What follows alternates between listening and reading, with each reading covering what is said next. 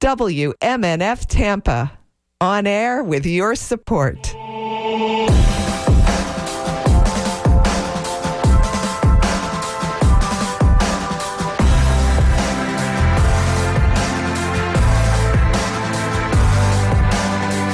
This is WMNF Radio 88.5 FM. This is the public affairs program on Mondays now called Community Speaks.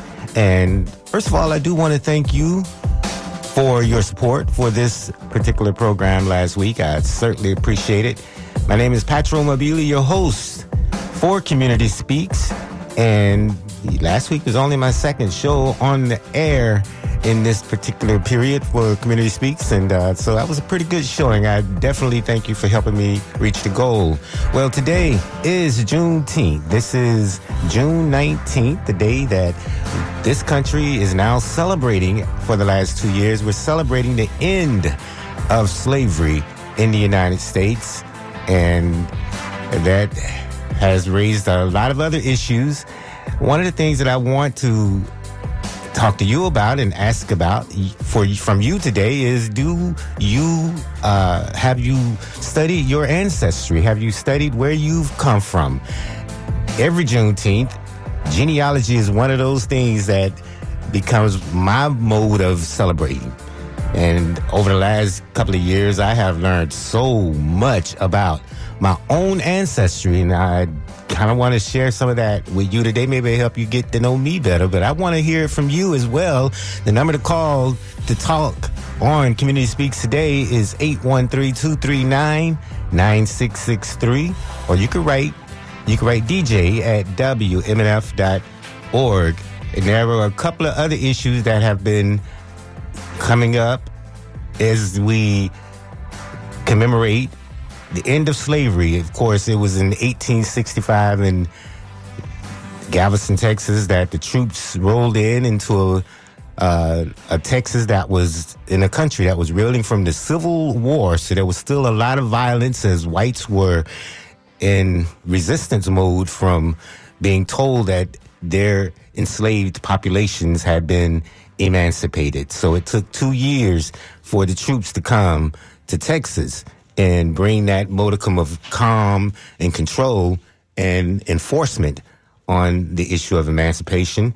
Also happened here in Texas two years later, is uh, here in Florida, two years after Emancipation Proclamation was signed.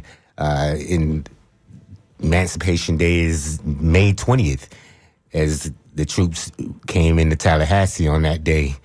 And uh, on this, on May 20th, two years after the signing of the Emancipation Proclamation. And, you know, part of the bookends of history when it comes to race relations in the United States, that it was also on this day in 1965 that the Civil Rights Act was finally passed.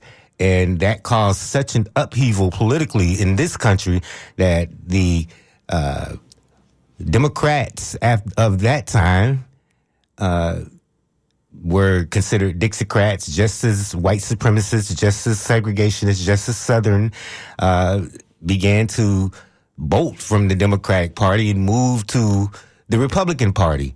And so those two parties, because the Democrats supported civil rights, and so those two parties took on a different demeanor. They went, they underwent a personality change in 1965, and we've been reeling from that one event, you know, because there was such a backlash uh, against those who were in power and didn't want change. And so now here we are today. We're celebrating the end of slavery. We're celebrating the beginning of, of modern civil rights movement. Uh, but there's a lot to be desired. Uh, there are people in Congress right now who thinks that the 13th Amendment needs to be cleaned up. Uh, there's a, a, a, an amendment or a loophole in the 13th Amendment that says slavery is abolished except for the punishment of a crime. It's the slavery is punishment loophole. And so now there are Congress people who are looking to close that loophole. One congressperson, uh, Senator Booker of New Jersey and Oregon's U.S. Senator Jeff Merkley, they've, um, as Juneteenth has approached, has introduced this bill. They teamed up to introduce the Abolition Amendment, which is a bicameral resolution which would strike the slavery clause of the 13th Amendment and a constitutional loophole which allows slavery as a punishment for crime in the United States. And a lot of political scientists believe that that is probably what helped bring southern states back into the Union was this idea of continuing a form of slavery through prison labor, through uh, punishment. So, so this country was founded on the principles of equality and justice, principles that have never been compatible with the horrific realities of slavery and white supremacists. That's a comment from the co-sponsor, Senator Merkley. And uh, Jeff Merkley goes on to say nearly 160 years after the 13th Amendment was ratified, the evil remnants of slavery persist in the United States, embedded in the heart of our Constitution. And to live up to our nation's promise of justice for all, we must take a long overdue step towards those principles by removing the loopholes in our ban on slavery, no slavery exception. And so here we are in 2023 and it's finally picking up steam to get rid of that loophole that has really been instrumental in maintaining a certain correctional control over the black population in this country. Uh, we know that during the height of Jim Crow, almost any crime would, uh, any behavior was considered a crime. Just the whole crime of loitering. Uh, this comes out of slavery, a, a free enslaved person during the height of slavery could be picked up for loitering and thrown right back into slavery. Uh, the police, especially sheriffs all over this country, were instrumental in upholding the slavery system that it, any black person that was behind bars, if you wanted to own that black person, pay the sheriff a thousand dollars and he's yours. So they were very instrumental. And of course, if an enslaved person ran away from the plantation, it was uh, up to the police and oftentimes by deputizing white citizens to form slave catching posses and go and get them. And even with the Missouri Compromise, uh, there was still Fugitive Slave Acts.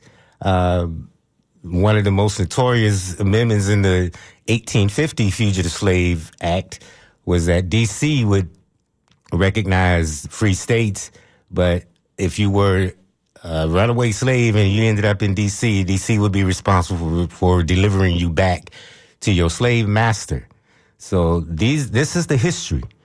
And a lot of this history a lot of our kids are not learning anymore because there are Republican governors who are making certain that this uh, history is is not taught in our public schools, which is another problem, another political issue that we have to struggle with and fight against today.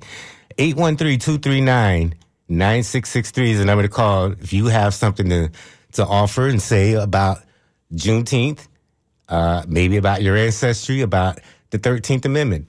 Uh, today here at WMNF, tonight, we're going to have an open house potluck party. So you'll have an opportunity to come on up if you have contributed or donated to attend. And we're going to hear a reenactment by Donald Aldrich, who reenacted a lot of Jeff, uh, Frederick Douglass's uh, comments Frederick Douglass was one of the most preeminent voices uh, who, during slavery, understood and, and, articulated slavery as it happened. And we'll get a treatment of that tonight from Donald Dowridge, uh, who's been very good over the years of reenacting Frederick Douglass and giving us an idea of what life was like But such is the case with the slave narratives I talk about over the last couple of years. I have been doing my own genealogical research, and lo and behold, one of the voices who were written about during the slave narratives, which was a commissioned, a government commissioned work to put down the voices of those who had been enslaved on paper. And in some cases, I do believe some of the the uh, slave narratives were recorded. I wish I could find some of those recordings. I would share them with you. Uh, but one of those voices was the one who was associated with my own family. His name was Glasgow Norwood. And he shows up in the slave narratives. He lives, lived at the time near Panola, Mississippi on a farm. And he was born about 1852. This is all from the slave narratives.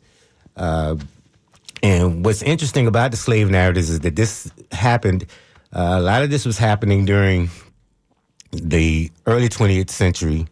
And so these were the people who had actually experienced emancipation. These were the people who were actually alive and felt that exhilaration when the Emancipation Proclamation was signed. So it was uh, very much forward thinking to put their words down on paper so that we, as their posterity, could read it. And the fact that this person shares the same last name as my great grandfather, I don't think my great grandfather actually knew his grandparents, but through my genealogy research, I have re- I found them, and one such person, Glasgow Norwood, I do believe was uh, forced by the slave master to raise one of the sons, which would have been my great great grandfather, uh, who was the son of the of the slave master. Well, the son of the slave master, who actually was given my great great grandmother. Her name was Minerva, who was listed in the census as a concubine. So that was her enslavement role in the household, and her job was to to be available to the slave master's son, and he obviously uh, she bore two children from him, one of which was my great great grandfather, the father of my great grandfather. And my great grandfather was still alive in the late 1970s and had an opportunity to talk to him a lot. So I understood that he did live in Simpson County. He did live in Panola, Mississippi. So this Glasgow Norwood would have been the man who was charged with raising one of the slave master's sons. So it's interesting to hear his story. He talks about the uh, plantation itself. Glasgow Norwood does in his slave narrative. He talks about how he was 10 years old when he was first uh, started to doing odd jobs around the, the plantation. He talks about the overseers, um, one of which was the slave master's son, uh, but not the one that gave uh, me his DNA. That was the slave master's son named George W. Another coincidence. So there's so much more about his slave narrative I'd like to share with you, but I do want to hear from you. 813-239-9663. This is Community Speaks here on WMNF Radio, and I do have one call ready to go. Let's see what you have to speak, how you see what's happening here on Juneteenth, and what other issues you have to talk about. And uh, unfortunately, Irene is not here today, but so give us your name and where you're calling from. Caller, you're on Community Speaks. Can you hear me? Florida. I'm sorry, start over again. It's Twinkle. Hey, Twinkle. Hi. I don't want to interrupt you because I love listening to you talk, but I was wondering if you could give a reading list or some kind of thing for our library and other people to educate the younger people. Um, like I'd like to, I'd like to educate my grandchildren, and I know that they're taking it out of schools, and I don't know what they're learning and what they're not learning regarding this stuff. And I, I know that they have heritage. Um, Yeah. and that their father, his mother, I think, has her papers or found copies, just like you on the on the uh, ancestry thing. And I, I'm just, I'm fascinated. I'm disgusted at the way it is Yeah. now, but I love, you know, we do have the ability to educate ourselves, Right. you know, and so I would like if you could list it or have, you know, something, a link or anything, because you've got such a wonderful perspective, and this is a huge, big deal. It's a huge help for us to be able Yeah. to have access, and I'd like to spread it around. Okay. Well, yeah, I, I will do that. I would certainly work up a list of great reads that would That help would link so us. great. Yeah. Meanwhile, just hearing you, your your perspective and, and your calmness and everything, everything about you and your show is fantastic, and I really appreciate that you're out there. Thank you. Thank you. I appreciate you. You're out there. Thank you for calling. Bye. Bye bye. Twinkle, and uh, I'm glad you're appreciating the show. How do you feel? 813 239 9663 is the number to call. So many things to talk about here on Juneteenth. My mind can go all over the place. Uh, but there's another perspective that I wanted to raise up. The anti abortion laws are now seen as, uh, by at least one person, constitutes involuntary servitude that violates the 13th Amendment. This is an opinion piece that was published, written by Mike Wilson uh, earlier this month. And uh, I thought it was an interesting take on the question of abortion. I know that the right wing has constantly used slavery as a uh, equalizer to, to bring a equivalence to why they wanted to outlaw abortion as a safe and legal, uh, necessary thing. Um, but a constitutional basis for a woman's right to terminate a pregnancy, the Supreme Court has not directly addressed, and that's the 13th Amendment, which abolished slavery and involuntary servitude. In several op eds over the past several decades of our government forced pregnancy is slavery. But Jane L. versus Bangerter, a 10th Circuit case in 1995, quoted a prominent constitutional law scholar, said a woman forced by law to submit to the pain and anxiety of carrying, delivering, and nurturing a child she does not wish to have is entitled to believe that more than a play on words links her forced labor with the concept of involuntary servitude, according to this uh, case. And Bangerter Court pointed out, as Tribe, as Laurence Tribe, this uh, constitutional law scholar, did. He said the judicial recognition of the similarities between the historical plight of women and blacks underscores the 13th Amendment's relevancy. The idea that women are autonomous persons is relatively new. Historically, in English and American law, women had no legal identity under the doctrine of uh, coverture. At birth, a female baby was covered by a father's identity, and upon marriage, her husband's. Until passage of Married Women's Property Acts in the late 1800s, married women could not even own property apart from their husbands, and they also had no right to control their bodies. A husband owned his wife's labor, her absolute right to ex- to sexual access, um, uh, had absolute right to sexual access to his wife and a claim to children born therefrom. And when the states ratified the 14th Amendment in 1868, no one thought its provisions for equal protection under the laws applied to women. And that didn't happen until 1971 in a case litigated by a, crusading attorney and future Supreme Court Justice Ruth Bader Ginsburg called Reed versus Reed. Uh, that was uh, about equal protection under the laws. Uh, and of course, this comes from a country that uh, if you were born to an enslaved woman, then you were born a slave. So your freedom depended on whether or not your your mother was free. Uh, this is a highly patriarchal society, and we've built on top of that on and more on top of that. But equal protection can't save abortion rights if SCOTUS is ideologically or the Supreme Court is ideologically committed to denying them. And in the the case that overturned Roe versus Wade, which was called Dodd versus Jackson's Women's Health Organization, the judges simply dismissed equal protection in two sentences without addressing any arguments or precedent, attempted to foreclose the issue for good.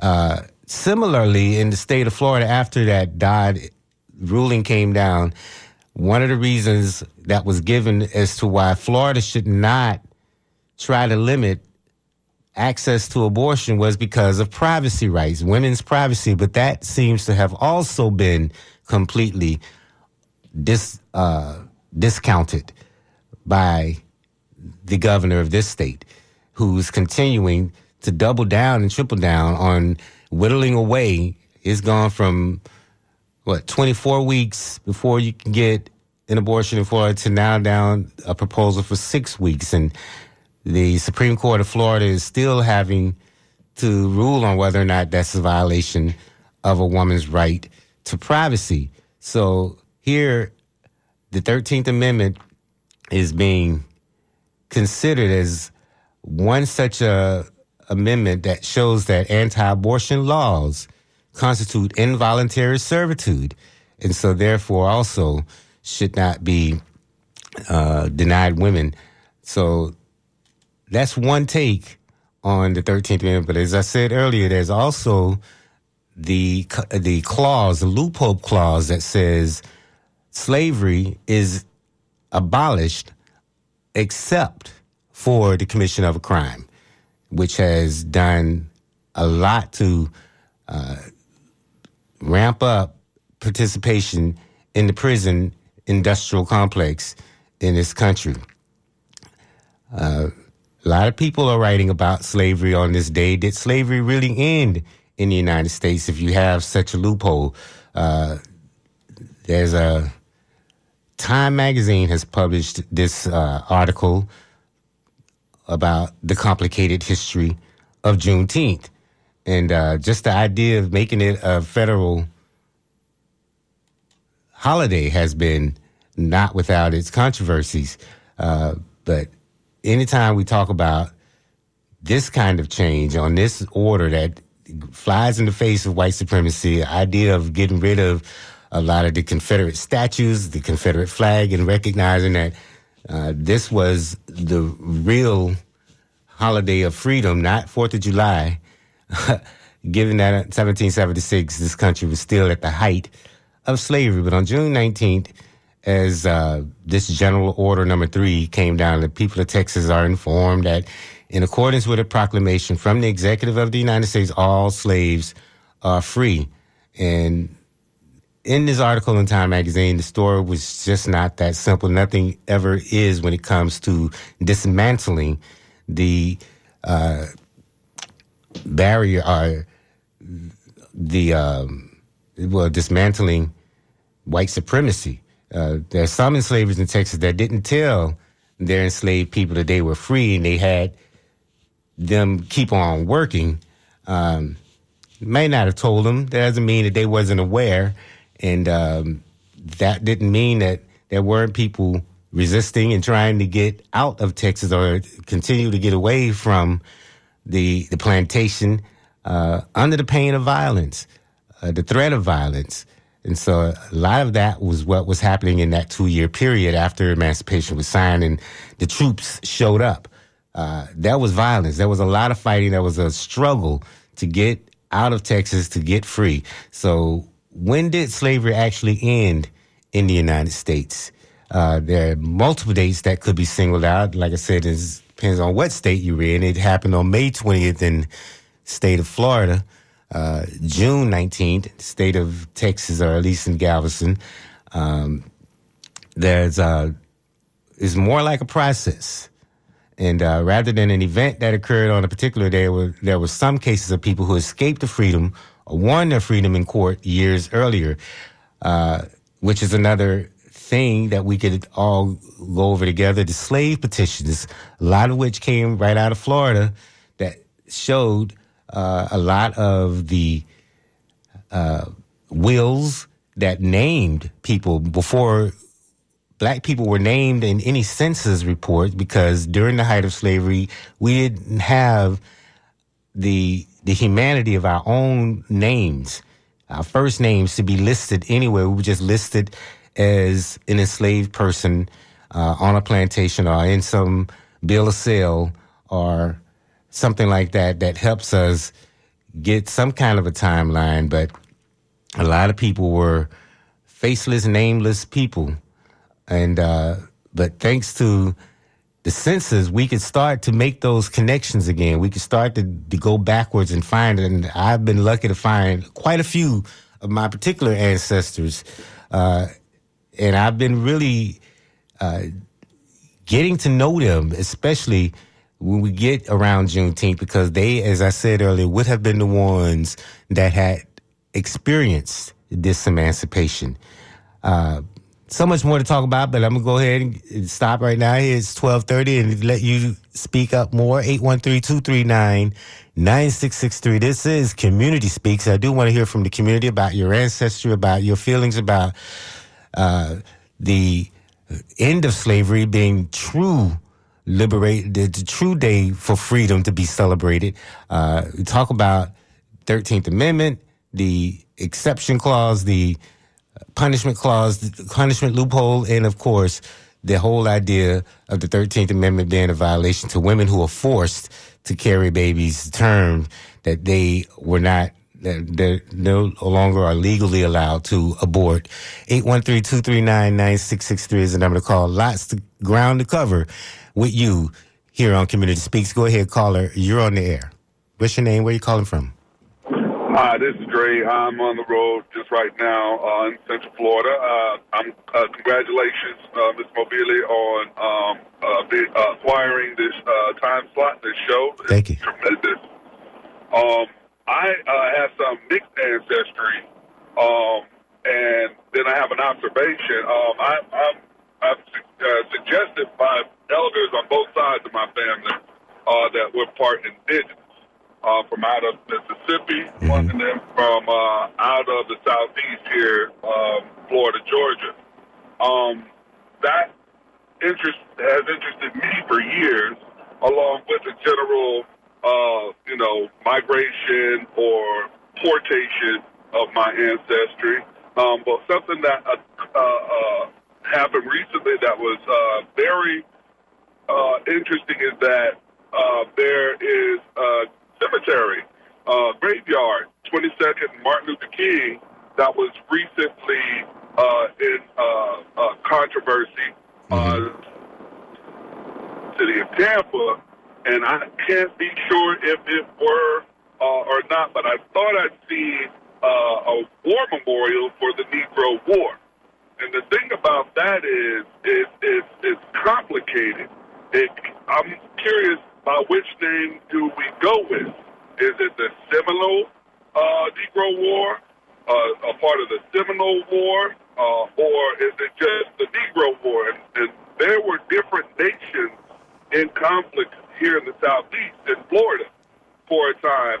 And depending on how it's distinguished, it can be enigmatic confusing. Yeah. And so I, I just wanted to uh, make mention of that. I hope to spend some time over there because I have family there. But uh, it's just uh, very confusing, and I just wanted to bring that up, and maybe someone um, could discuss that. Um, someone more knowledgeable out there um, when it as it pertains to that. Yeah, you're talking about the Florida. You're talking about the Seminole, the Black Seminoles in the Second Seminole War. Right. There's been three. Um, and it uh, was uh, uh, accomplished uh, by the United States government uh, ahead of the Civil War. There was a rebellion in some people's eyes right. Uh, or understanding, and it was something that needs to be tamped down in different parts for from some scholarship that I've, I've been studying lectures on that, that there was a, a, a small bit of tranquility in many parts of Florida amidst uh, the uh, freedmen, those who escaped slavery, uh, and, and uh, those who uh, have been aligned with the tribes and, and, and integrated, quite frankly, uh, tremendously uh, through blood. And uh, the thing about that is, is when uh, what are those nations' records? Um, and uh, how do we distinguish uh, that history? It's, it's very it's very confusing and in a way upsetting for me uh, because uh, uh, you know being uh, a, descendant of people who were sired, as far as I understand, sired into you know being treated like livestock, you know, by different groups, many different groups. Um, I, I can't get that family connection, you know, there back. Yeah. It, it, it's like, uh, you know, family values in the U.S. need to go a little bit further back now.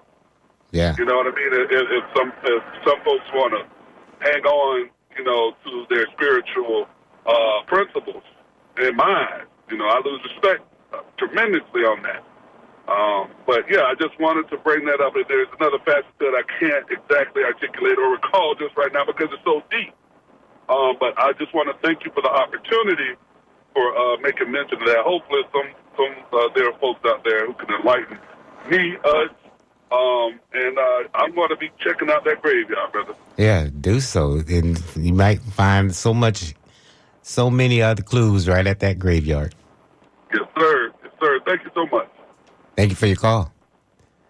And there is a, a great book that I'm going to check out myself that covers the this whole period called Florida's Negro War, Black Seminoles and the Second Seminole War, uh, because one of the main objectives of the United States government, we were talking about from 1817 to 1858, the United States government engaged in this bitter conflict with the Seminole Nation. And this conflict would result in three distinct wars. The Second Seminole War, which ended in 1842, uh, was conducted under the Indian removal policy of the 1830s. And this war was a result of the American Plantation Society's relentless efforts to enslave the black Seminole population. And the United States government's objective became to return as many black Seminoles, if not all, to slavery, and probably influenced the Fugitive Slave Act of 1850. So, a book called Florida's Negro War by Anthony E. Dixon is probably one book that you could check out to get some perspective on what happened there. 813-239-9663 is the number to call. This is Community Speaks. And go ahead, caller. You're on the air. What's your name? Where you calling from? This is George from Ybor City. Hey, George. I just want to um, bring up something that relates to everything you're talking about. That modern day philosophers like Sam Harris and Jordan Peterson are part of this group of brainiacs known as the intellectual dark web. I don't know if you've heard of that, but look that up. Mm-hmm. But they talk about racism is a bigger set than what we commonly refer to it as. They study the the origin of human consciousness, and there's a partial part of the human consciousness that is racial racist by default. And then there is another part which is dysfunctional, which is what we most people refer to as racism. And you and I know it as the angry neighbor who's a racist idiot, and then the other neighbor who's being racist, but only because of ignorance. Mm-hmm. You know, they don't know that they're being racist because they're ignorant, as opposed to a professional, so to speak, professional racist who's doing it on purpose. And I want to say that there is hope, but there's also peril. Because now that we understand cognitive science and the concept of algorithm, we will be able to separate the ugly racist neighbor from the ignorant neighbor who's racist just by ignorance. But that's hope because we're going to discover that. There'll be a test or a way. We all know it by when you know somebody, you can tell if they're just ignorant or being racist. Mm. So, so we're going to be able to tell the difference in the future. The peril is AI is is right now backward engineering this concept I'm talking about. And we humans need to backward engineer ourselves before AI does it ahead of us. Everybody talks about the fear of chat GPT. That that stupid thing is not the problem. The problem is the concept, and we need to decode ourselves before. Look what's happening out there in the polarization. You know, Yeah. uh, uh, you know what I'm talking about. Yeah, I mean, I, I, what I'm, what's coming to my mind is that, and I'm looking at what you're talking about, the intellectual dark web, and it seems like part of what the they were worried about is in is what ultimately happened with Trumpism. That's a sort of paranoia that has been Yeah. pushed around. Even those who were not, who are just uh, ignorant, you know, are being exploited and made Yeah. into be more paranoid. Yes. Well, that's the peril because look, if one POTUS can blow us up, can blow up society just by his rhetoric, Mr. Trump, if he can do it just by his rhetoric, imagine what an AI can do once it really learns and really backward engineers us. Like the movie Ex Machina, where the AI Ava, she was always 10 steps of everybody. It's like playing chess with a computer that knows every single move. You know, we don't stand a chance if you don't understand you're playing with someone who already knows the the hundred possibilities that you're going to do. So we have to understand that about ourselves before AI does, which basically means just understanding what you guys talk about all the time, just understanding what racism is. Right. So, you know, on the one hand, I'm thinking that, you know, because AI can't reason like a human needs to reason, you're always going to need that human touch. And you could put a lot of, like I said earlier, paranoia in the place of reason. But AI itself, not being able to reason, probably won't do that. Uh, it'll just make people maybe more ignorant and put together a whole lot of unsubstantiated facts uh, which people already use as uh, uh, conspiracy theories. Well, you just described right there. You just described the peril of AI because you're just saying you're talking about AI right now. AI learns exponential. Every year it gets better and better. You know where it started from? Spell check. Spell checker, if you noticed in the beginning it was crappy, it's still crappy. But it mm-hmm. was worse. But it learn it's learning it's AI. It's baby I call it baby AI. It's little baby junior AI and it's learning our ways. Because if you notice spell checker, you're typing something now and it just guesses crap. Like you say, it doesn't have reason. But every year it's getting notice how it's getting better and better and better. It's learning us. It's backward engineering humans. AI is giving us humans a warning, hey, y'all better get your crap together before I do. You know, Or maybe it's just maybe I guess you know I understand what you're saying, but I think I think my fear is that bad actors, humans who are bad actors who want to spread disinformation are going to get better at it using. now you just now you just described every sci-fi movie we've ever seen. Total Recall, all of them. You Right. just described it. And because it's this ignorant, all-knowing thing that's kind of dumb, but it know like Trump. it could be He exploited. knows. Yeah, he knows how to push buttons and exploit. And I don't. And and, and all those movies, it's portrayed as human versus AI. That's not what's going to happen. What's going to happen is what you said. It's going to be human against a human who's using AI for the bad purposes. Yeah. Well, we could do a whole show on on technology. Yeah. Well, this is what humans need to understand the differences between ignorance, ignorant racism, and purposeful racism, which is really a matter of understanding your own alienation. And the the people criticize the intellectual dark web because they're saying stuff nobody wants to hear. Like, um, you know, they say, oh, they're racist and they're this and that. that. No, they're not. They're describing the concept but if you don't understand it, when you first glance at them, I could see how you would say, "Oh, they're a racist." Jordan Peterson's a racist. Sam Harris, know, I see it, people criticizing him, but they don't understand. They're not talking about symptoms. They're talking about the greater concept, and and what the criticism on the from the about the left with all this wokeism stuff. The right says, "Oh, this wokeism, you're using your alienation to try to cure my alienation." When both of that is wrong, you have to cure, understand your own alienation before you can talk to your buddy and try to fix his. You know, you can't you can't fix somebody else's alienation if you don't understand your own.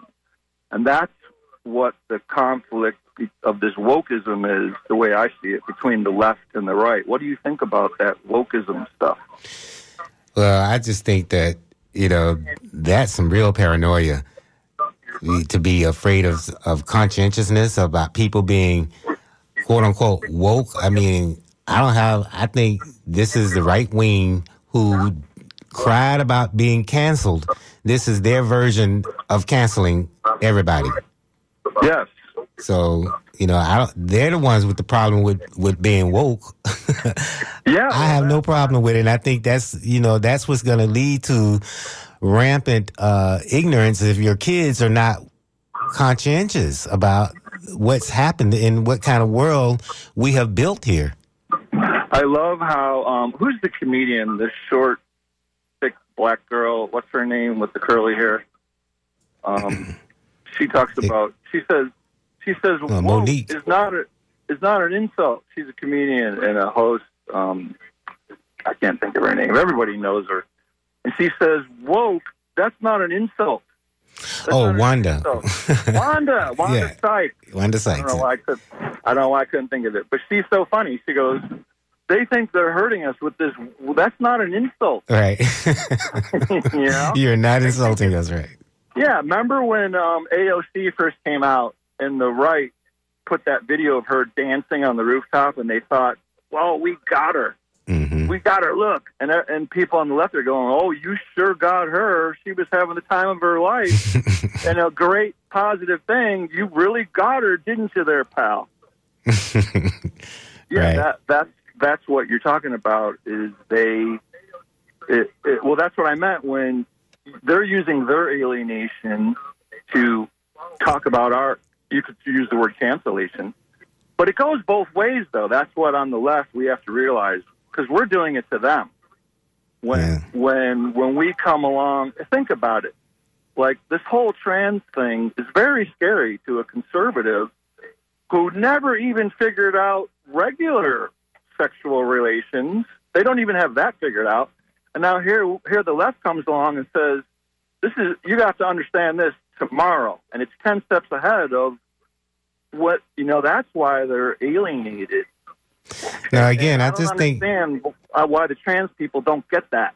No, I, I don't think that it's for them to get. I think the the right once again is exploiting a group. They're othering them, and it's not like it's new. It's not like you know conservatives didn't know about them or anything. It's just something new to exploit. I think that's the one thing you could say about forty five is that when he's thinking out loud, he could be incredibly honest, and he himself couldn't understand how all of a sudden the trans issue is such an issue among his base. And he was like, you know, a year ago you didn't hear anything about it, and now it's everywhere. You know, he he said, "What an issue," and he can't understand it.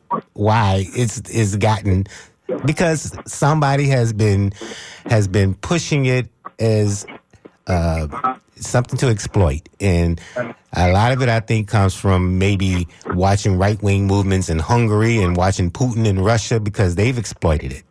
And Well, everybody has it. figured out the the real problem made it take off is the right figured out how to monetize it. hmm So now you have all these wannabes like um, who's the black girl? Uh, Candace uh, Owens. bla- yeah, Candace Owen.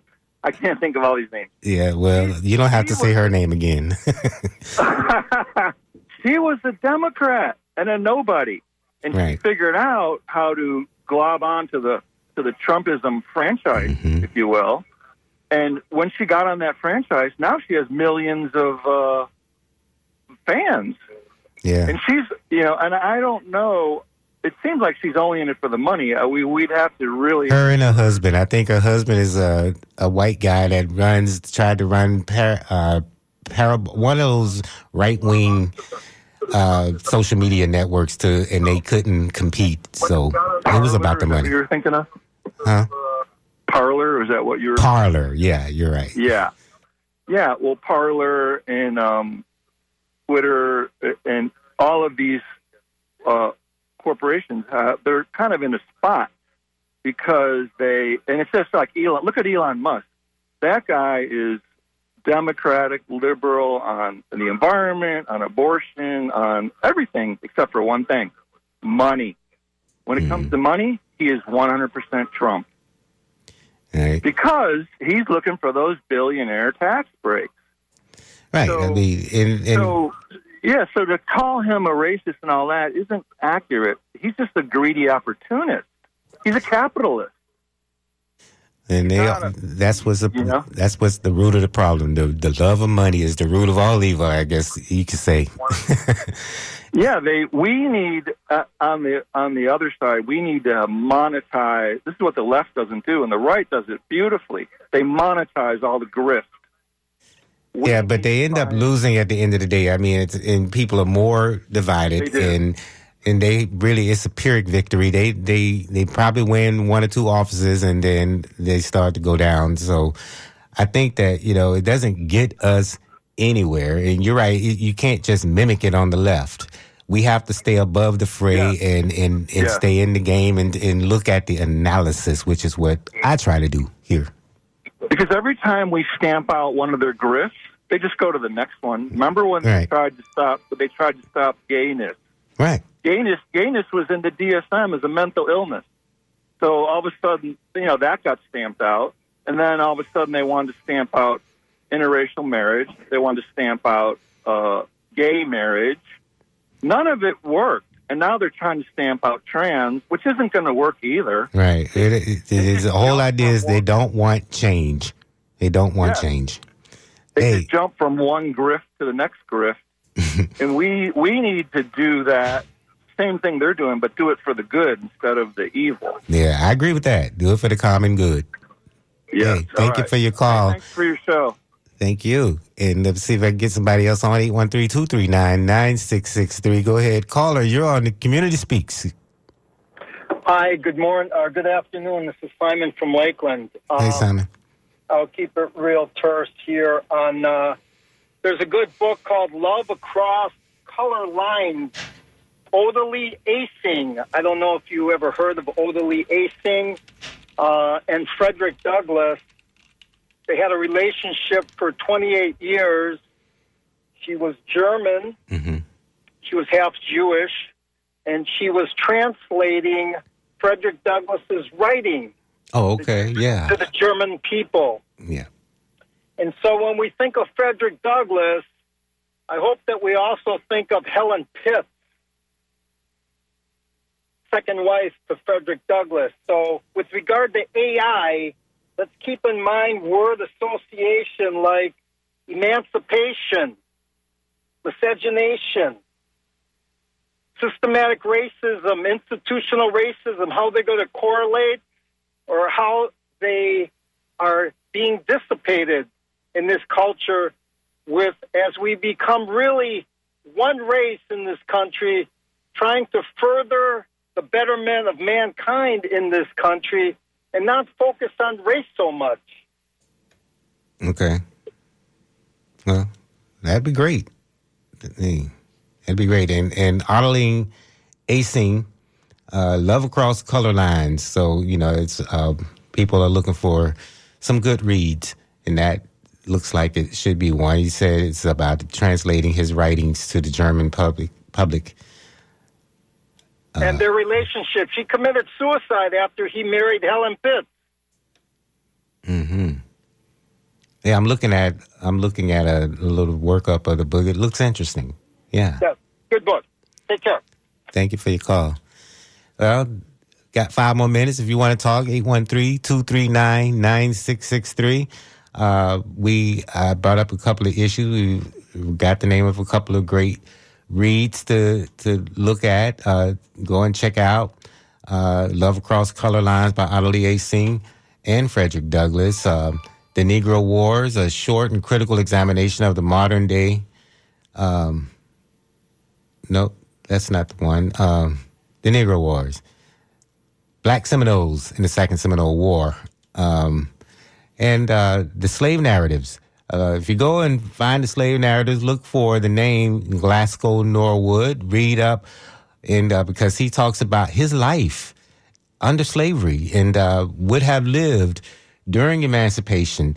Uh, so go and look up that name, and uh, we're going to continue to follow what the group of Democratic lawmakers who have introduced a joint resolution to negate a clause in the 13th Amendment of the Constitution that permits slavery or involuntary servitude as a punishment for a crime. The Abolition Amendment was introduced just this past week ahead of Juneteenth on a national holiday, this national holiday, uh, commemorating the end of slavery by uh, this. Um, abolition amendment was introduced by Jeff, Senator Jeff Merkley of Oregon and Senator Cory Booker of New Jersey and Representative Nikema Williams of Georgia. Um, and uh, maybe the 13th Amendment and its uh, impact on the um, outlawing of abortion on, as a national, safe, and uh, legal thing to have available. Go ahead, caller. You're on Community Speaks. You may have the last word. Go ahead.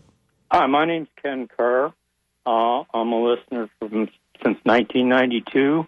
Um, people should go to places like uh, Salvation Army and Goodwill and other thrift stores and look through their books. You can get some excellent buys, and I have one right here in my hand. I sent you an email. I don't know if you got it or not.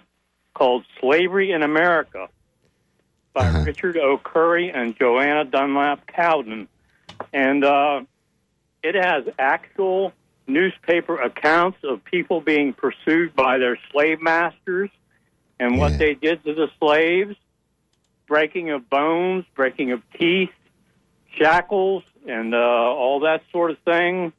It has a really interesting cover picture of a man with a a uh, looks like some kind of metal and spikes around his neck, and uh, it's a really a horrific read. I mean, it really just brings everything right into your hands when you read an account that was actually written in a newspaper in the 1830s, 40s, 50s, etc.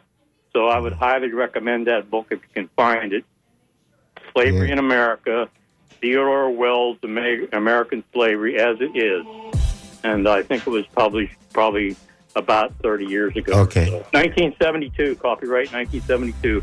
So we're talking about 50 years ago.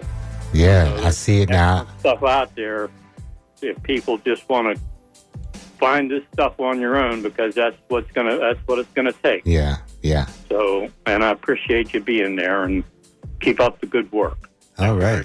Thank you for your call and thank you for that information. Slavery in America, and I'm going to check that out. That looks really good. Um, we have a lot of uh, people writing in. The one talks about the new administrator in DeSantis's uh, little group that took over Disney's property. I'm gonna read a little bit more about that. Uh, people enjoy to talk about the AI. Stay tuned now. There's gonna be programming for the rest of the day, all day, music programming. It's the music is coming your way next, and uh, we're to continue to celebrate, commemorate the end of slavery, Juneteenth, here on WMNF Radio. Stay tuned for another news update from National Public Radio News. My name is Patron Mobili. This has been Community Speaks. Thank you for all your telephone calls, your emails, and uh, your book ideas. And uh, it's been great this Juneteenth. Keep it tuned here at WMNF Radio 88.5 FM. Juneteenth programming continues. Its music is next, and uh, keep it tuned. There's going to be a potluck tonight. Donald Dowridge as Frederick Douglass here at WMNF.